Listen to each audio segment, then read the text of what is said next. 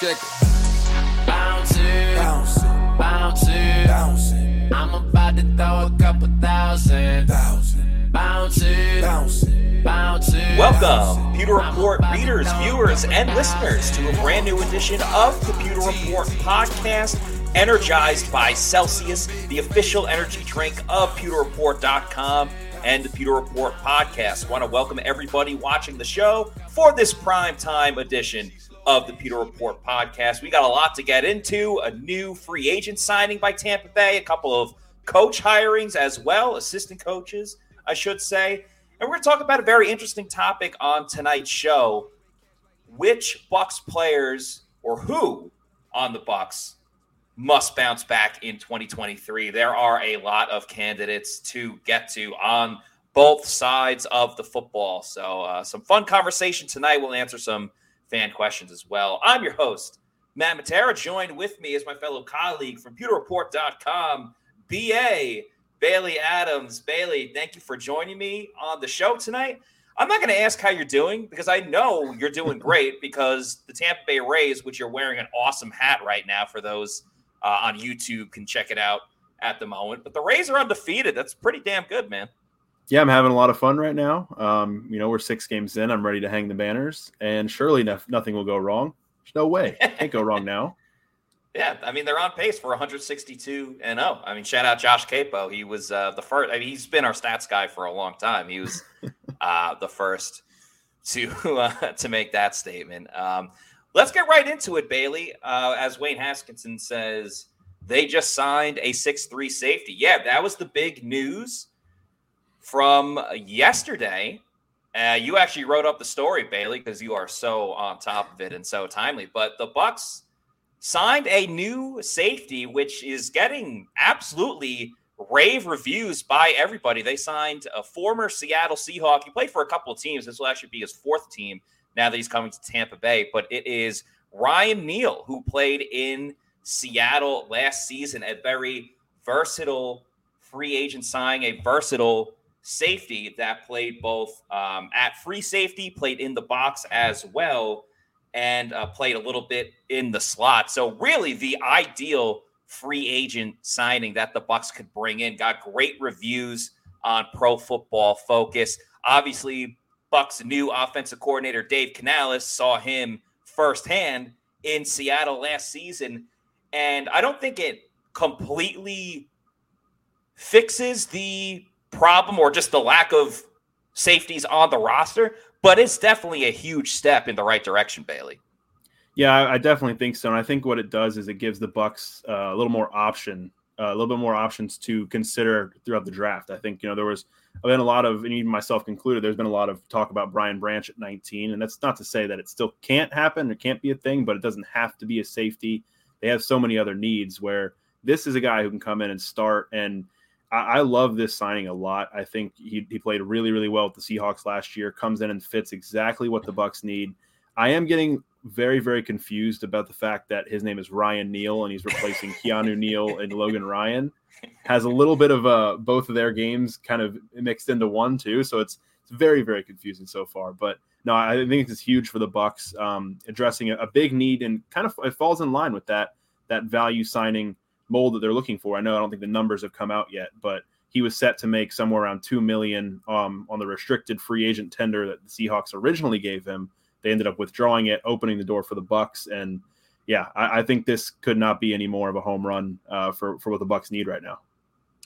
Absolutely, I was waiting for who was going to say the the Logan Ryan, Keanu Neal, Logan Ryan thing first, and uh, you got to it. But uh, absolutely, and that that was the key in all of this is that Seattle had a restricted free agent tender on him, so the Bucs couldn't automatically sign him if they wanted to. And I actually, in an interesting way, think that really helped out Tampa Bay because it let them focus on Greg Gaines and re-signing Lavonte David and, and re-signing Jamel Dean as well. Those were obviously, at least with Jamel Dean, Lavonte David, those were bigger fish to fry. And then obviously addressing safety as well. I think it's really important too he's only 27 years old. Like this isn't yeah. exactly like a Logan Ryan and Keanu Neal situation where they're a little bit older, especially Logan Ryan. Um, he's been around the block, so he's used to coming into a new organization and adjusting and playing with the team.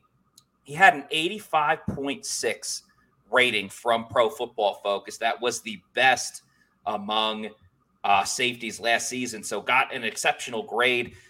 And this could be a guy that can be a day one starter because he got a lot of playing time and starting experience last year because Jamal Adams got injured in week one and they went with another safety at the time. But then once they implemented him into the lineup, it made a, a really big difference. I was trying to pull up his stats before. I believe he had 66 tackles, which was a career high for him, got an interception, had a sack as well, and a forced fumble. So just a guy that did um, a little bit of everything. There was a great write up as well from Pro Football Focus's Jonathan uh, Macri. I'll just uh, read that off real quick. Make sure you check out his work at uh, PFF. He said, What is likely the most out of nowhere performance of the 2022 NFL season?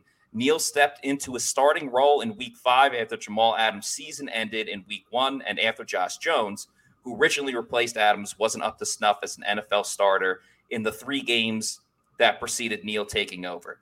From week five on, Neal didn't allow a single touchdown and just a 54.3% completion percentage as the primary coverage player on 35 targets. He posted a 20% forced incompletion rate that was tied for 10th in the league and surrendered just a 51.3 passer rating when targeted uh, in that time. And that was ranked ninth overall. So uh, that led to the second best coverage grade of 85.7 at the position. So uh, a lot of things to really enjoy there. Because the Seahawks have like a pretty talented safety room in general. He was the guy that, unfortunately for him, didn't make the cut.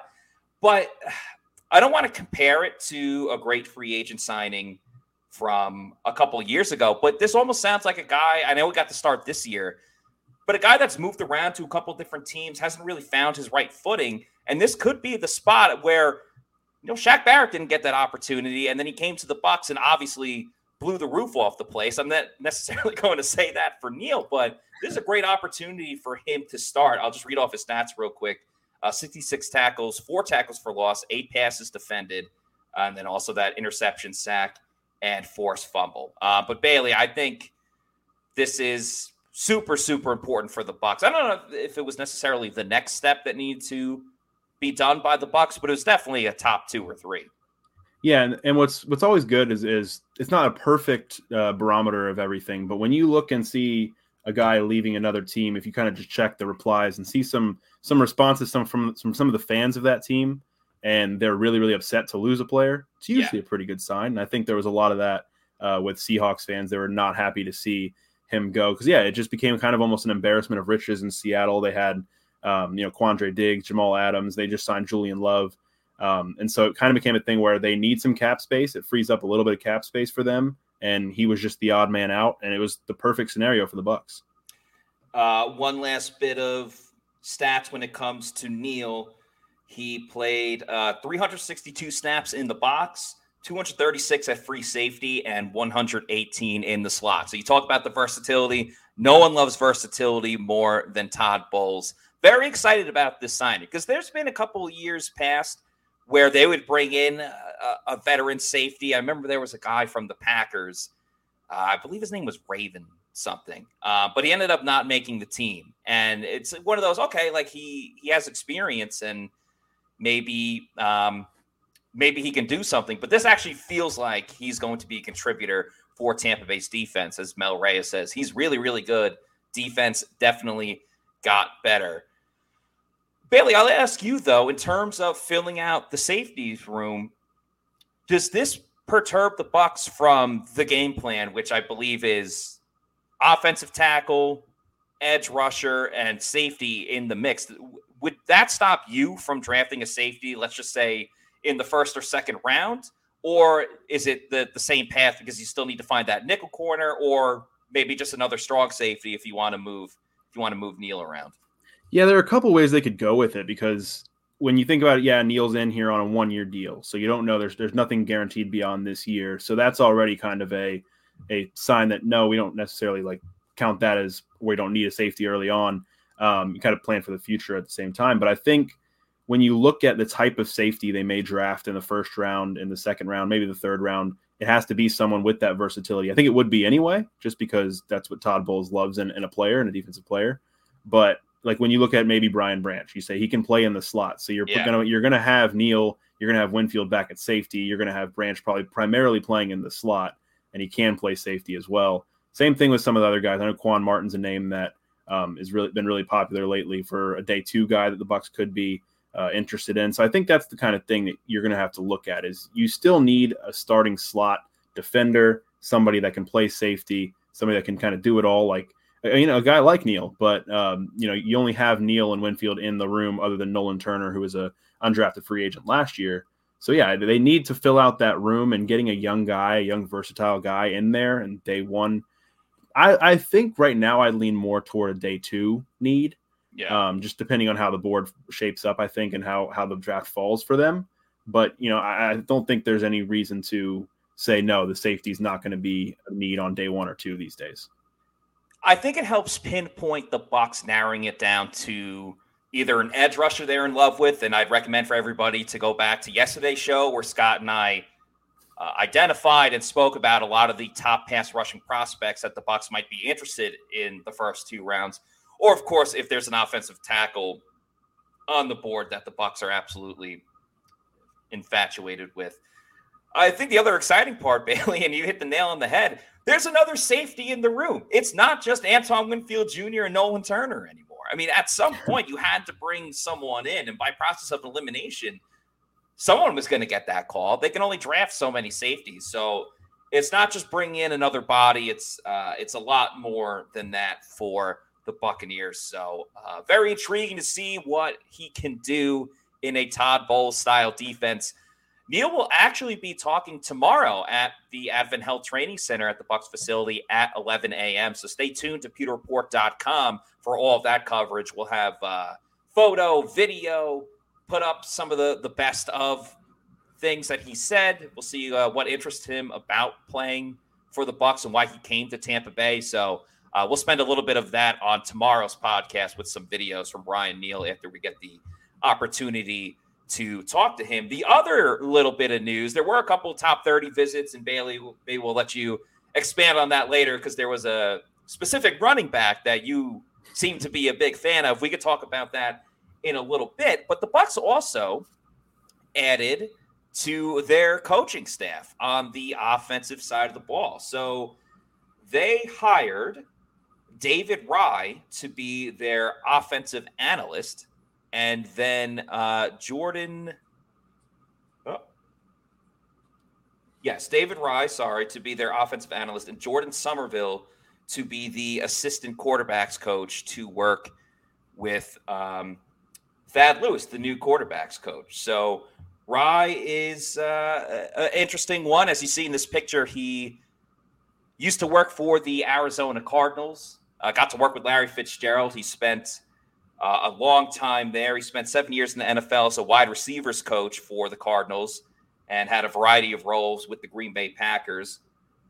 Um, he got to coach Larry Fitzgerald. He got to coach, coach DeAndre Hopkins, uh, Davante Adams as well. So a lot of big names there. I'm sure uh, Mike Evans and Chris Godwin will be happy uh, about that. And then he spent a lot of time at the college level with um, with Vanderbilt. So definitely a lot of coaching experience. He began his career as a coaching intern at UCLA. So um, a lot of connections there.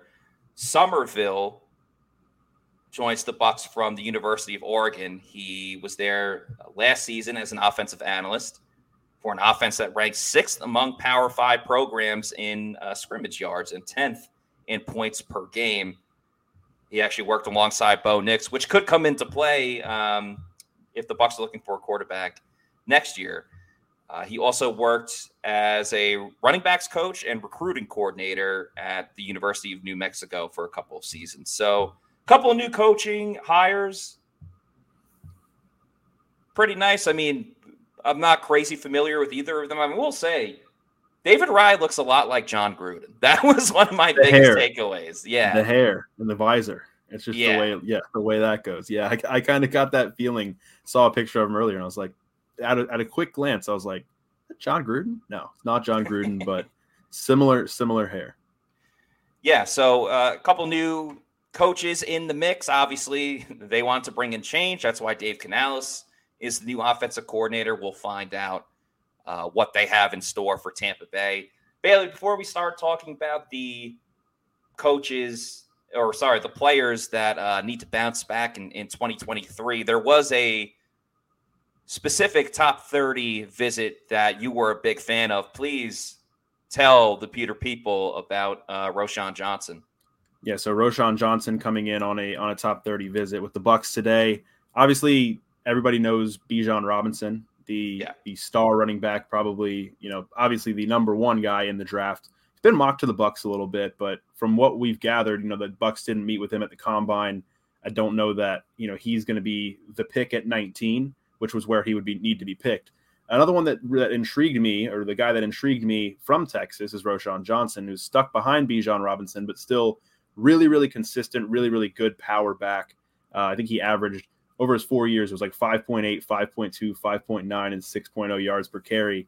Um, really just a bruising guy, you know, kind of a similar build. I know he's listed at 6'2. I think at the combine he was more like six foot. He's around 220, which uh, is kind of where Rachaad White is right now, uh, according to according to him. It's what he told uh, Scott Reynolds of Pewter Report, of course, our boss and the man that runs the place. Um, but yeah, so he, he, does have a similar build to Rachaad White, but it is a um, a really really interesting one because Roschon Johnson is a bruiser. You know, he he I think he had a 54 percent or 45 percent um, missed tackle rate forced in the last two years, which was like the best among uh, college running backs with the minimum of 190 carries or something like that. Um, just a, a tackle breaker, a tough, tough guy to bring down. I think he'd add a really, really nice element uh, to the Bucs running backs room, the Bucs backfield. The only thing that you know you kind of wonder about is he's kind of getting a fourth round grade somewhere falling in the 120s. The Bucs don't have a fourth round pick, so it'll just be interesting to see how that kind of falls for them. And um, definitely something somebody actually wrote about uh, today for PewterReport.com and he dove into a little bit of the character side of him. And the Bucs love high character guys, love leaders and captains, and um, you know, rave reviews for Roschon Johnson about the type of player, type of teammate he is. Because as I think Steve Sarkisian, the, the head coach at Texas, said, he could have been a starting running back somewhere else, but he stuck around and you know really, really didn't. He didn't. He said he didn't count his carries. He made his carries count. Um, and really just spoke very highly of the type of player and the type of person he is. So, an interesting one to me. I, I think he would be someone I'd love to see end up with the Bucs. Yeah, there is no question that the the Bucs look for high character players. They absolutely love drafting, you know, uh, really any player that was a captain of the team that they that they played for in college. And I, I think it's important to notice that that Texas, while Bijan Robinson, without question, was the guy, um, they they rotated their running backs a, a, fair amount. Robinson was the de facto RB one, but that that didn't stop Texas from um, from moving to different running backs throughout the game. So he definitely still got enough playing time. There's still enough tape of him, and who knows? There could be another running back that gets drafted by Tampa Bay in a late round. We'll see if he's the guy. Yeah, it'll be interesting. I know there's. It's always kind of intriguing to watch and see how the running back, you know, class ends up shaping up because you kind of get your early guys and then by the second or third round you're having um, you're having different guys just come up it's just based on what a team likes or like who who a team likes. It's not really always a linear thing like this is the rankings and this is the way it's going to go. It's teams start to grab the players they like. So he could go earlier than the fourth round. Maybe he'll stick around even later. It, will be interesting to see how that that shapes up. Bucs had a, another top 30 visit as well. That was with a, a quarterback that's projected to really be a, a day three type of guy. That's Clayton Tune out of Houston.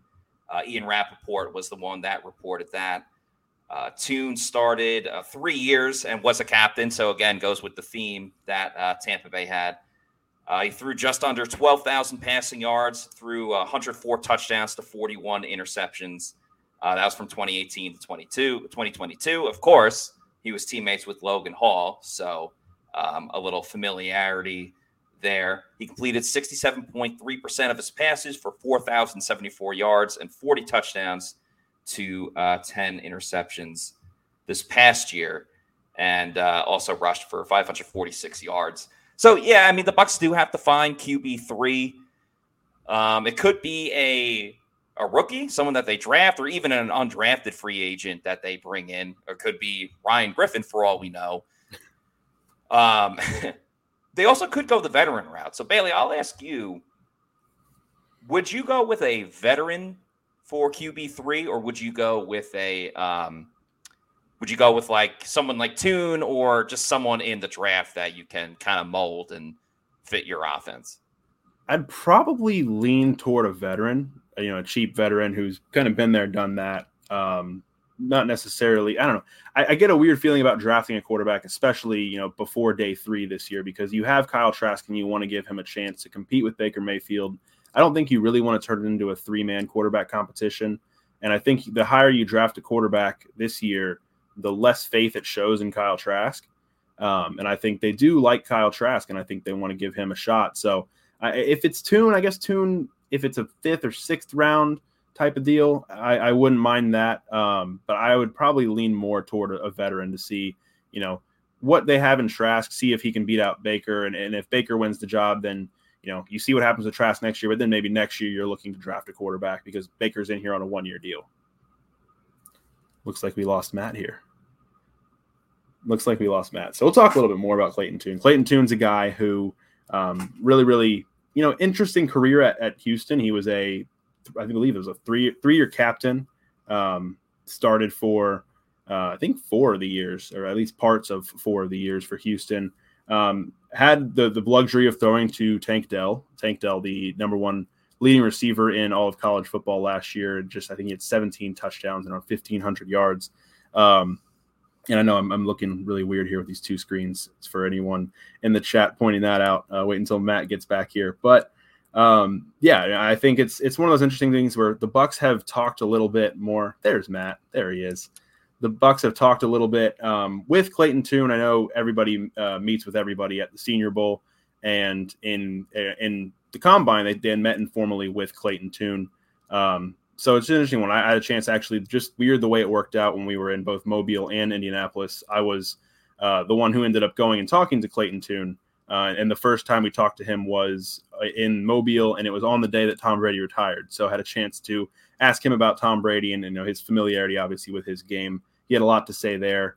Um, and then in Indianapolis, talked a little bit about um, what it would be like to play with Mike Evans and Chris Godwin um, after he did meet informally with the Bucs. So uh, you can check that article out on PewterReport.com. Wrote about that yesterday. Uh, actually dropped today. So um, check that out and check out the Roschon Johnson story. And I believe we have Matt back here.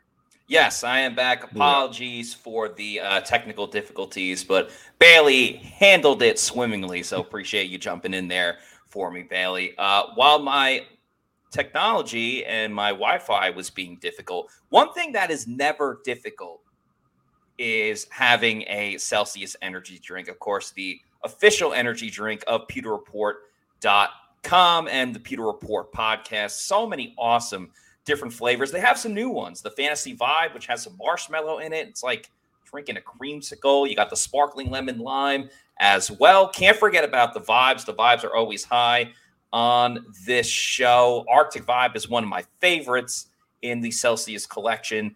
Can't go wrong with the peach or tropical vibe as well. And it'd be remiss if I didn't mention the sparkling watermelon, original orange, wild berry, kiwi guava, peach mango, uh, the cucumber lime, strawberry lemonade. I've been high on as well. So uh, if you enjoy Celsius, punch in your store location. Sorry, punch in your location on the store locator on the Celsius website, and it will direct you where you can find one at your nearest 7 Eleven convenience store or bodega. And then, if you want to get it in bulk, get that variety pack because variety is the spice of life go to Amazon, click on the subscribe and save, and have it sent to your house or apartment every week, month, quarterly, yearly. Just make sure you're drinking Celsius energy drinks, the official sponsor of the Pewter Report podcast. Okay, Bailey, let's get into today's topic, which is who are the Bucs that need to bounce back for the 2023 season. You had a great article on pewterreport.com that really addressed this topic. So uh, we'll get into the guys that you wrote about. Um, I added one more as well, which isn't necessarily as much of a bounce back as just taking the next step forward. But uh, we'll kind of pick up where we left off on yesterday's show. We talked a lot about edge rushers. And I, I don't think there's any question that two guys that really need to bounce back, particular Shaq Barrett and Joe Tryon-Shoyinka.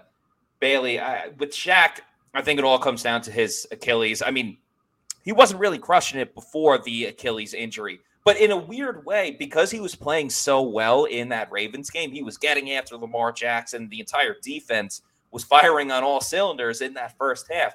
In a weird way, I think because he was playing so well on that Thursday night football game before he got injured, that it made people forget about the struggles that he had yeah. last year. And then Joe Tryon-Shoyinka, we talked a lot about it on the show and in previous episodes as well close but no cigar. So just curious to get your thoughts on uh, on both of those guys. Yeah, with Shaq, I think it is twofold. I think he needs to bounce back from you know the level of play that he did have early, like early on last year. I think he had a really good game in the opener against Dallas, um, then kind of dropped off, wasn't as productive after that. Um, there you see, I think that's where Dak Prescott, you know, fractured or messed up his yeah, finger. You were there live play. for it. I was, yeah. Um, so he had, he had a good game there. Kind of you know disappeared a little bit early later on in, in the next couple games. Um, and then he did. He resurfaced in that Baltimore game and played really well. But yeah, not not the best Shaq Barrett we've seen. And then of course the, the other thing he has to bounce back from itself is the injury.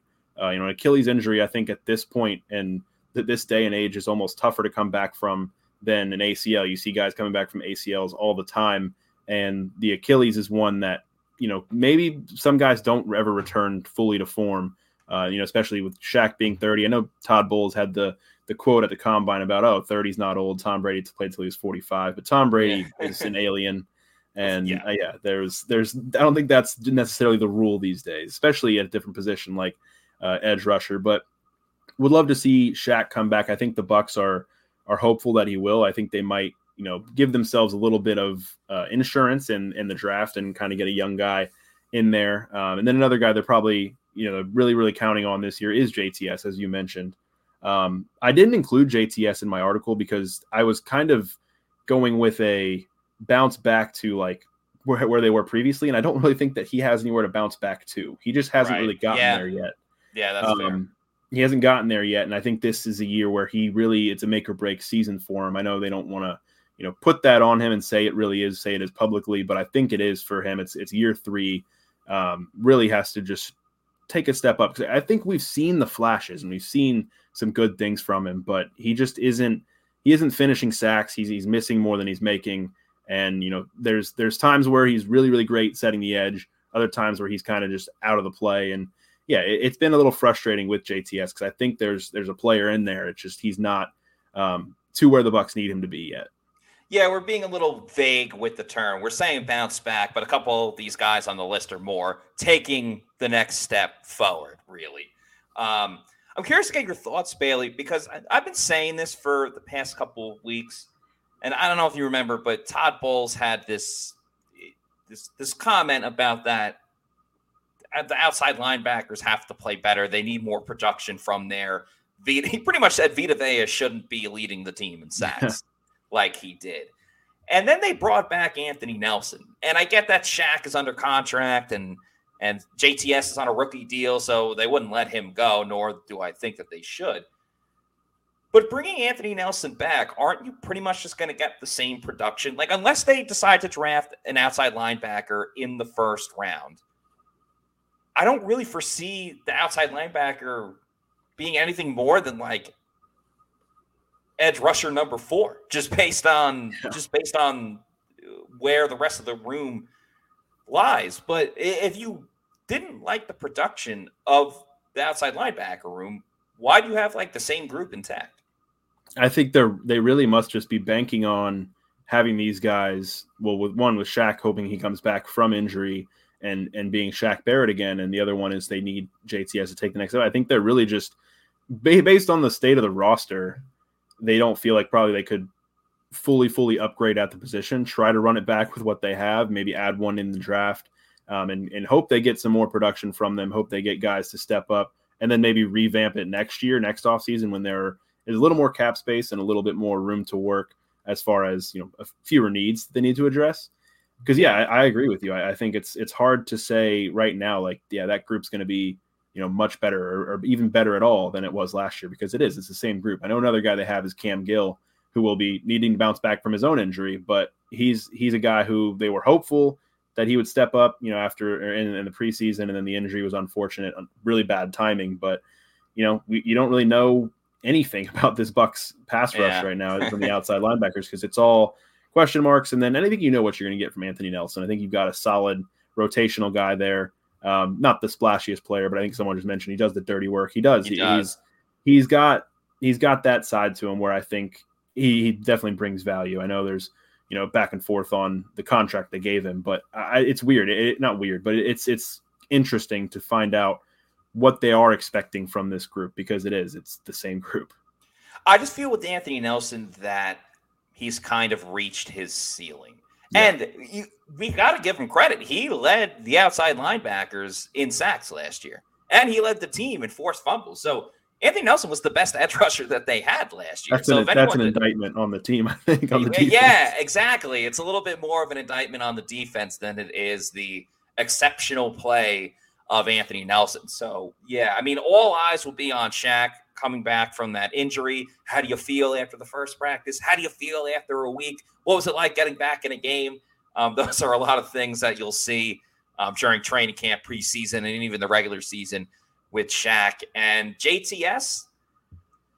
Honestly, I don't care what he does in training camp. I don't even care what he does in the free season. We know he's a freak of nature. We know he's quick. I'm sure he's going to win a lot of battles in training camp against offensive tackles if he goes up against a backup. He should. He was their first round pick, you know? Um, it's for me, it's all about what JTS does in the in the regular season. Now, if he has a slow training camp, I'm not going to freak out about that either. My Mets are three and four. I'm not freaking out about that. There's a long way to go. I there are a lot more things to look at in training camp camp more than how is JTS doing. JTS, it's all about what he will do in the regular season. Let's flip it over to the other side of the ball. Uh, also on the line of scrimmage, a little more interior though two guys that are one's in a similar situation with Shaq Barrett in terms of recovering from injury. The other one's in a similar situation of Joe Tryon-Shoyinka as being a young player that um, is trying to figure it out in this league. And that, of course, we are talking about Ryan Jensen and Luke Goedeke. We all know the story with Ryan Jensen. He got injured on was it the first or the second day of it was train, second day. second day of training camp was out for the whole year was able to return for the playoff game against the uh, the Dallas Cowboys where unfortunately the Bucs lost. Luke Goedeke got the start at uh, left guard to begin the year.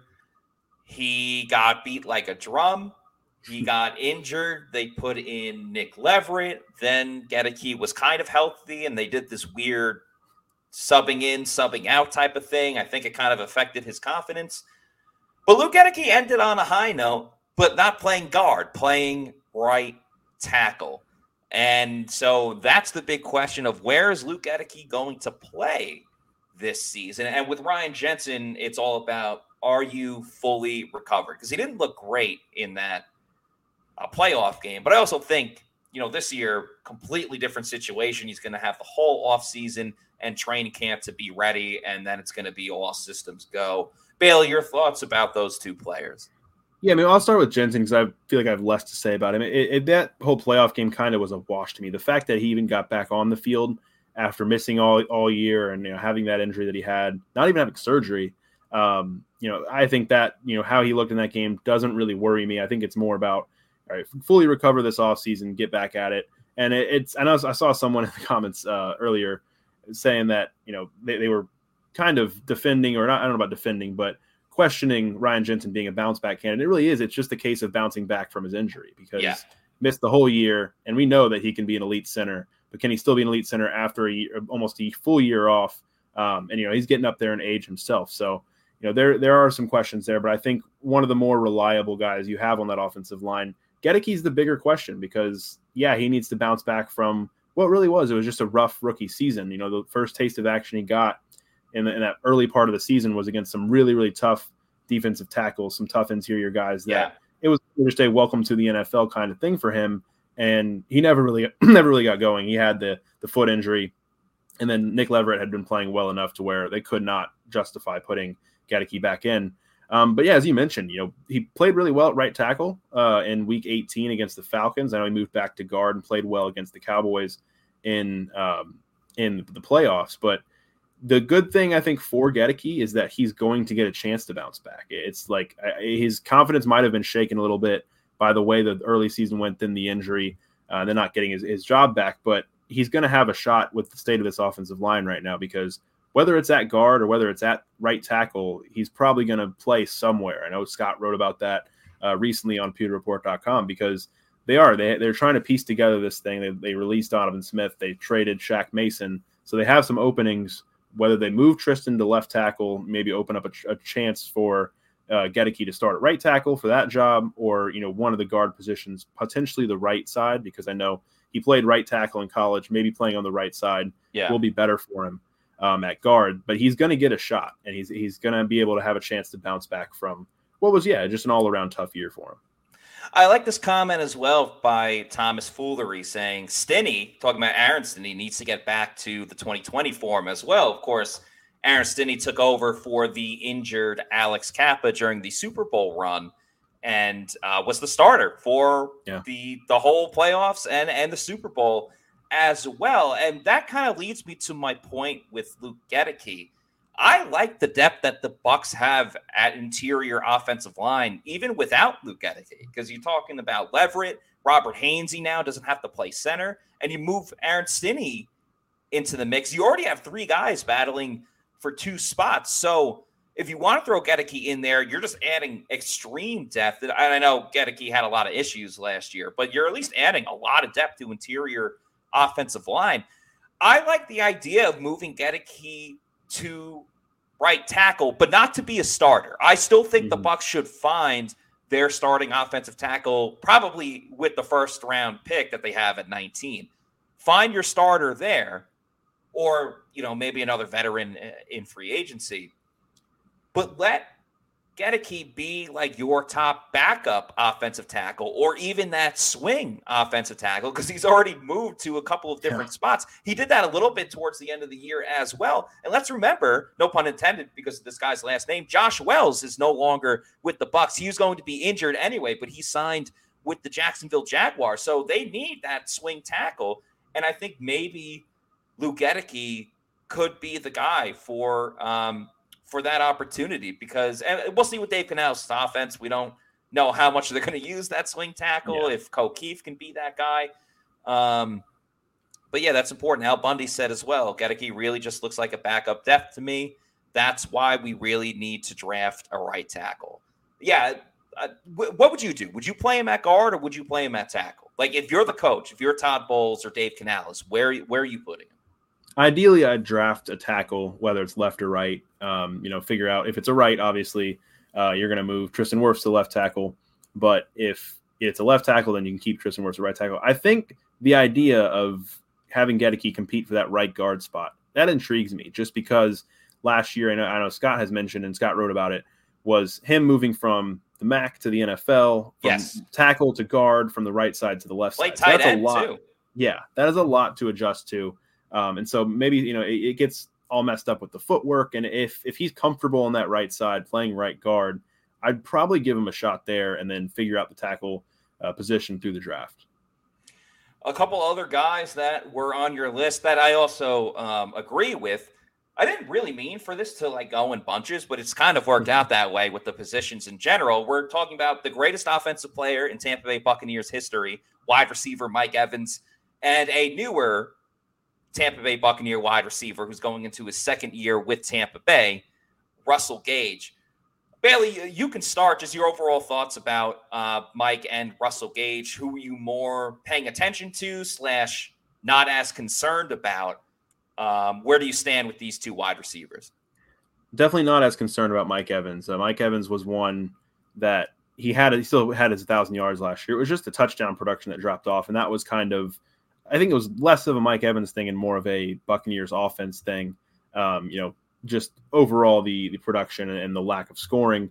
Um, so it was it was bound to happen. It was kind of just a ripple effect with him. I think he dropped he dropped had some couple, a couple of bad drops, but overall not concerned about Mike Evans, but just would like to see him bounce back and kind of return to that eight to ten to twelve touchdown range that he typically lives in year by year.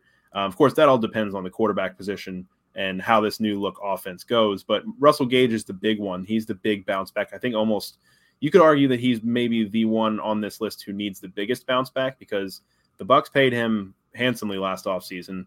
He's he's taken a pay cut to stay here. This year has some incentives to reach, and yeah, I, he just he never really got going last year. He looked really really good. I mean, if you go back to last uh, training camp, I almost said spring training. We're in baseball mode. uh, last last training camp, you talk to some of these uh, some of the guys. You talk to Carlton Davis, some of the different corners and defensive backs we talked to, who's the toughest guy to cover out here? And a lot of them were talking about Russell Gage, saying he's he's slippery, he's he's tough, he gets the separation. And then that hamstring injury happened in the preseason, and he just never really recovered. He couldn't get the separation. His yards per catch average dropped, you know, massively, and didn't really ever get off the ground. I know he had five touchdowns and ended up as I think the the number two touchdown uh, leader in terms of receiving touchdowns behind Mike Evans, who had six. But Gage, I think, to be the Bucs' number three receiver, to earn those incentives, to kind of pay off and, and rebound from his first real like injury plagued season. Yeah, he, he's really got to have a, a bounce back in 2023. And remember, he got like carted off the field in that playoff game late, uh, yeah. late in the game, which was a scary, very, very scary situation as far as it goes with Mike Evans, I I agree with you. I am like the least bit concerned. I know Mike was on Instagram uh, a couple months ago or a month or two ago where he's like, just wait till you see what I have in store for this season. I'm not even as concerned about playing with a different quarterback because let's remember Mike's consecutive thousand yard streak. He did it with Josh McCown. Um, he did it with Mike Glennon, Jameis Winston, and Tom Brady. So whether it's Baker or Kyle Trask, that doesn't really concern me with Mike Evans. I just think it was a down year, which, as you said, still got a thousand yards, still was a big playmaker for the team, still fights hard for the team. I mean, he literally got suspended for a game sticking up for two of his teammates. So I think Mike's going to be locked in. I think there's even more motivation. We talked a lot about chips on the shoulders of players for a variety of reasons. I think without question, Mike's going to be even more motivated this year. And that's why the microscope's going to be under Russell Gage for this year. I don't want to say I'm concerned about the injuries because he's had a great track record. But what about the fact that now that he just got hurt, does he become a guy that it, he consistently starts breaking down now? Or is it a, it really was like just a one off, a, a flyer type of, uh, situation where just uh, it was a fluke and, and, and he got hurt. I want to see how much he can regain that speed. And we've talked about the hamstring injury a ton. So I, I think we're kind of beating a dead horse at this point. But can he regain that form? And to your point with the incentives and the contracts and, and everything else in between, everyone else on this list, Shaq already made his money. JTS is a rookie still, or on a rookie deal, I should say. Jensen made his money. Goedeke on a rookie contract. Mike, greatest player in team history. The other two guys, well, one of the the next guy we talk about um, is looking for that that second big contract. But yeah, Russell Gage has a lot to lose because if he does if he underwhelms again, and I go back to what Jason Licht said at the at the NFL Combine. He was asked straight up. I believe Scott actually, Scott Reynolds, pewterreport.com, for those who don't know who I'm talking about.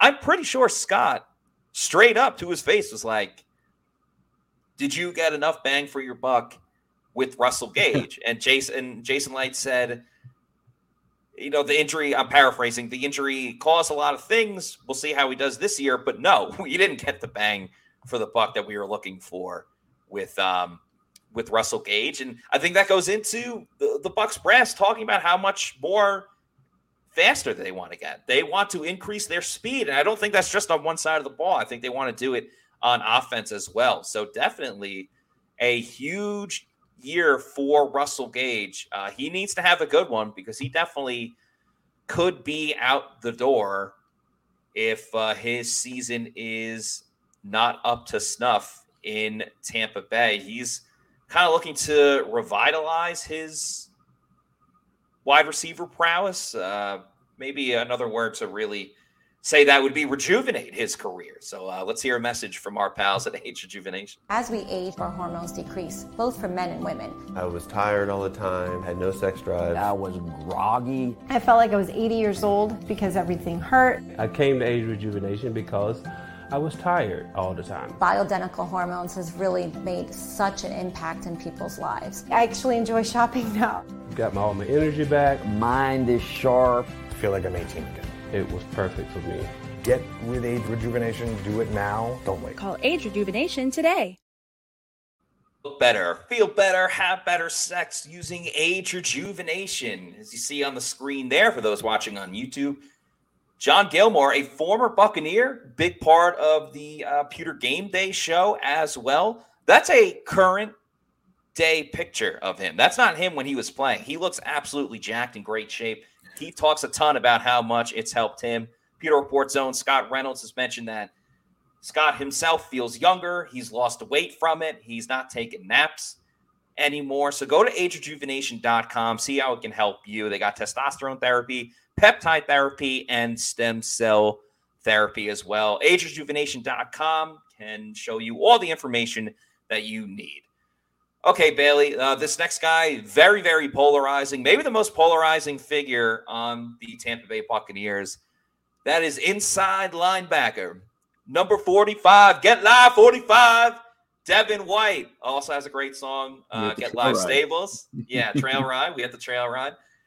Um, a lot of us know the story now. For those that don't know, um, Devin was an ascending player Loved the speed, loved the aggressiveness. He's obviously a team leader. He's been a captain for multiple seasons. A big part of why the Bucs won the Super Bowl in 2020. He had the interception at the end that kept the Chiefs from even scoring a touchdown and won me two straight Super Bowl boxes because I had the one and the nine in the third quarter. No one scored in the fourth quarter. We'll always be thankful for Devin White for that. Um, the last two years, though, especially last season, a uh, bit of a different story struggled shedding off of blocks, up and down with his uh, overall pass coverage. Went through some personal turmoil as well. His father unfortunately passed away. I think towards the end of the season, he started to pick it back up again. But this really sets the table, and we'll see if he'll be the head of the table. Um, for a drama filled season, just in terms of Devin White wants that big second contract. And the Bucs aren't sure yet if he is deserving of that second contract. And I don't really know either. This is truly a make or break year for Devin White if he wants to be back in Tampa Bay. I think teams will still love Devin because they don't see the play by play, game by game type of uh, things that we've seen with Devin White. I, I'm not saying his career is done after this year, but if he wants that big payday, the get live 45 type of payday that he thinks he should get, I think it's all or nothing for this season. Yeah, I think so. I, I think that everybody knows the story with Devin White is the tools are there, the, the speed, the athleticism. You know, he he makes plays. Todd Bowles said he makes plays that he hasn't seen linebackers make, or makes yeah. tackles he hasn't seen him make in 30 years. But he does. He misses he misses tackles. He misses assignments. It just isn't all there for him all the time, and it needs to be. I, I think like you mentioned, the Bucs probably aren't sure. I know Todd Bowles really, really likes Devin Wright. Devin, Devin White loves, you know, what he brings to the table, but you can't. I, I don't know that you can justify giving him right as of right now. If this, if they're having to make this decision right now, you can't justify giving him that type of contract right. just based off of you know the the skill or the, the speed and the athleticism that kind of stuff. They need it to be. They need it to all translate into consistency, consistent play, needs those splash plays, but can't have those splash plays at the expense of you know missing assignments on other plays and stuff like that. So you know, I, I, think you saw toward the end of last year he started playing within himself a little bit more. I think you saw a little bit more of that consistency, but you did sort of see a little bit of drop off in those splash plays. So there has to be a happy medium somewhere. Um, but yeah, I mean, this is a big one for him because it, it's it's so interesting, and I guess this is part of the reason he's so polarizing is numbers wise, and I guess accolades wise. Like he's he's looked at as this you know really really good linebacker, one of the best in the league. He's a Pro Bowler in 2021. Whether he you know really deserved that honor or not is debated a lot. Um, and then this yeah. past year, this past year again, put up some numbers, but wasn't, you know, wasn't as consistent, wasn't as reliable as the Bucs needed. He especially had that rough stretch in the middle of the season where he had a couple really, really bad games in a row.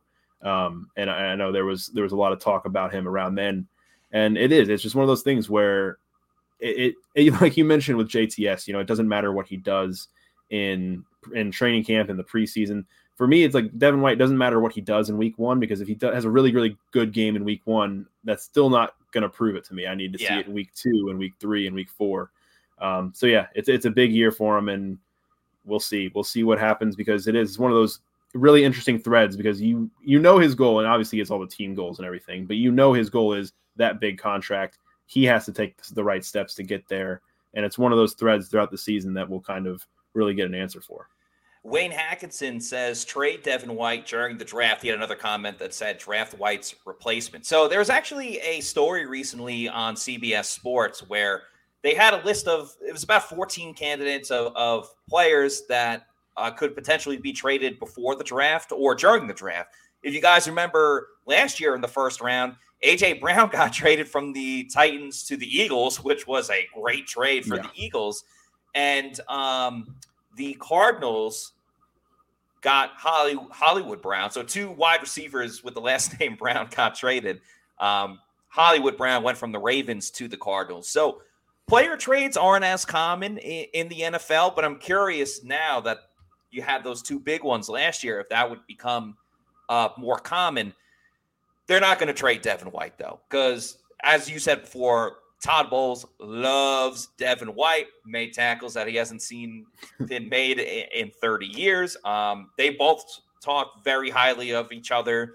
Um, Devin White has spoken about how Todd Bowles has helped him and how he's been a big, almost like a second father figure in his life, always being uh, willing to help out. And and Todd Bowles shares the same sentiment about um, Devin White as well. I, I think it would be more likely that the Bucs would sign Devin White to an extension before they traded him to another team. So there is never say never, but there is like barely, barely a little chance of this actually occurring. Uh, Thomas Foolery with a good comment as well. I like Devin White, but you can't pay an off-ball linebacker a hundred million dollar contract, especially when you have to pay Antoine Winfield and Tristan Wirfs. So that's the other side of it. And then also with trading Devin White this year, the Bucs have shown that they want to compete this year. and They want to find out whether or not they want to pay yeah. Devin White. But if you trade Devin White, this year's linebacker draft class is not that good. So when you talk about a weak linebacker class, when you still have to address other positions like offensive tackle, who's going to replace Devin White? There's not any more free agent names that could that could help. The depth is really bad for the Bucs on inside linebacker sure, um, you could save money. You can get a, a, a pretty good second round pick. Uh, as Charlie Abraham says, if you could get a second pick for Devin White this year during the draft, that would be an elite GM move by Jason Licht. Yeah, it's a really good pick, but you're gutting your team this season when you just decided you're going to go all in or at least be competitive with the moves you've made this offseason. Yeah, and I think it's another element to it is Lavonte David just signed back. I know it was only on a one year deal, but presumably yeah. Lavonte David signed back to still play alongside Devin White. Um, so I don't know. And I know Lavonte is a professional. If this for some reason went down, I don't think there would be some big blow up or anything. But you know, I, I think this is the linebacker duo you're looking at is Lavonte David, Devin White. See what it looks like next year because it will be interesting it is, you know, Lavonte again will be a free agent. Maybe he'll yeah. retire. We'll see what happens there. And then Devin, it's the it's decision time for the Bucs on Devin White. And the the interesting point of that somebody brought up was paying Winfield, paying Wirfs. I know they were the draft class after him, yeah, uh, after Devin White, but it is. It's all coming up coming up around the same time. And if you were to ask, I think almost anyone of those three players, if you're going to lose one, who would it be? as much as there is with Devin White's speed and his potential and you know what you want him to be, if you look at what the players have been on the field, it's Devin White that's going to be the odd man out because you have to pay, you know, Winfield, assuming that he continues his play, and then Tristan Wirfs is, you know, at playing at a Hall of Fame level. So it is. It's going to be interesting decision time for the Bucs uh, coming up this year. But yeah, I don't think that's a trade that's going to go down anytime soon. I don't think so either. Uh, the last player we'll, talk about as we wrap up the show, another guy that it's more of taking the next step forward, and that is defensive tackle Logan Hall going into his second year. I just think it's more because of, and we'll see who the Bucs draft if they bring in uh, another defensive tackle, if Will Gholston returns. But it seems like Logan Hall, by process of elimination, is going to have an even bigger role this season. And Logan, I think early on was solid for like the amount of playing time that he was getting. You know, he, he had some better pass rushing moves than I think we all expected, and then kind of tailed off, got less playing time as the season went on. Are you concerned about him being like maybe the guy that is lining up next to Vita Vea if it's not Greg Gaines? Because uh, I'm not too high on Logan Hall. I wouldn't say I'm concerned. I'm, I guess, would lean closer to intrigued. I know he's got a, he had to put on some weight. I don't know what the status is there, but he had to put on some weight and you know beef up a little bit uh, this off season. And looking like you said, looking at the state of the room, that's where it's headed. They're they're seemingly giving him that opportunity to step in next to Vita Vea. And obviously, they were high on him, drafting him, you know, the first pick of the second round last year. And there was there was some stuff to like. There wasn't, you know, a ton to see, especially you know down the second half of the season. But I think it was a, a key year for him to learn and, and maybe develop a little bit behind the scenes. Um, not what you always want to see with your second round pick. And I think yeah. you know would love to see some immediate impact. But I think he's going to get a shot, just like you said, like by process of elimination. There's not a lot of other options there unless they go early with another defensive lineman, which you know I wouldn't rule out. But I, I think there are a lot of ways that the Bucs could go early on. So we'll have to see.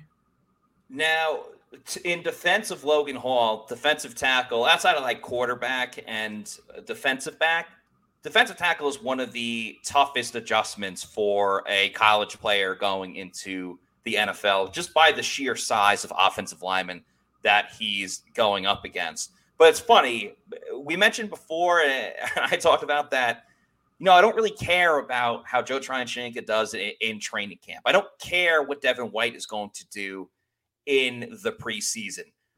For Logan Hall, I care about both of those things. I want to see how Logan Hall looks. Has he really built his frame more? Did he put on more weight? How is he looking in one on one matchups? Does he feel comfortable lining up next to Vita Vea and Greg Gaines? Um, I'm definitely really intrigued for Logan Hall in training camp, where I'm not with some of the other defenders on this team. This is a huge step up for Logan this year. I'm not sure if he's going to be able to answer the bell, but he does bring speed. He has some better pass rushing moves than I would say other prospects that uh, the Bucs were looking at at the time in last year's draft, and even some guys in this year's draft. So while I'm not very high on him, I'm definitely open to just watching and learning and seeing if uh, if Logan Hall can prove me wrong. What I'm what I'm really curious to see is I know it's only been what maybe two two and a half months since the Bucs last game since they last played. And I know a lot of guys will go on vacation. They'll start their training again a little bit after that. But when the Bucs get back together for you know mini camp, OTAs, you know, then and of course um, you know the mandatory mini camp, I'm curious to see what Logan Hall looks like. Curious to see if there is that yes. you know that little bit more size there that he needed to add um, in the offseason because it is. I think it's a big offseason for him. And as you mentioned, it's it's tough sometimes, and actually a lot of times for defensive tackles, especially to jump right in. You know, I know, you know, Warren Sapp, Vita Vea, those guys have have not, you know, taken off year one. They've yes. developed and and it's turned into something else. I'm not saying Logan Hall is going to be Warren Sapp. Not even going to say he's going to be Vita Vea. It's just it's an it's an adjustment period for that position, and it will be it'll be one of the things again to follow throughout the offseason and and their offseason training and then in the training camp to see if he really is ready for that bigger role because I know Todd Bowles said he'd, he'd like to see Akiem Hicks back. You know, there's potential for Will, Will nah, to come good. back. I'm good on. I'm good on I'm Hicks good on too, Hicks. just yeah. for the record. Um, but I know Bowles mentioned Hicks recently, and I Gholston's another one who if he comes back in, I, I don't want to take too much time on this, but if if Gholston, if they sign Gholston back, I think it would be a good security blanket for Logan Hall in that you give Logan Hall a chance and see if he's ready. If he's not, you've got Will Gholston, who I know dropped off a little bit last year, but has proven it. Probably still has a little bit left to offer. I think it's one of those patchwork kind of things this season until you get to next offseason. You kind of re- revamp that interior a little bit more. I love Will Gholston, the person. I'm also kind of ready to move on from Will from Will Gholston as well. But I agree with you. It, it would be a great security blanket, um, insurance policy for for the Bucs if Will Gholston comes back. He's already been a mentor. I mean, Will Gholston was the ultimate hype man for Logan Hall, who said he's faster than and stronger than JJ Watt in his prime, which is one of the best compliments that you could give a, a draft prospect. He, he said it on this show. So yeah, uh, do love Will Gholston. I wouldn't hate if he was back. I just I wouldn't rely on him a ton to like be Yeah. the guy that he was uh, two seasons ago. But if uh, not him, someone. I think there's got to be that that fallback option that can start and has started yes, if if Hall's not ready. I, I'm with you there. Uh, a lot of fun stuff to watch and follow, as uh, you said a couple of minutes ago, Bailey. You also should be following all of our social media on Twitter, Instagram, and Facebook at Pewter Report. And please like and subscribe to our YouTube channel at Pewter Report TV. We always put up different clips. We have the podcast four times a week. So a lot of great content for you to consume. Would appreciate it if you guys liked and subscribed. It's absolutely free and just helps us with our numbers and let more people know about pewterreport.com. But that's going to do it for us on tonight's show. Have a very fun episode tomorrow. We are doing a live mock draft. I want everybody in the chat to be as uh, communicative as possible. We'll let uh, the fans vote on uh, who I should pick with every single round. Uh, we'll make it as interactive as possible. We did this last year, got a lot of great feedback. It was a lot of fun. So, looking forward to doing it again uh, tomorrow night at 7 p.m. So, until then, for BA, Bailey Adams, I'm MGM, Matt Matera, saying thanks everybody for watching. We'll see you tomorrow night for another edition of the Pewter Report podcast. Happy MJF Day. Out.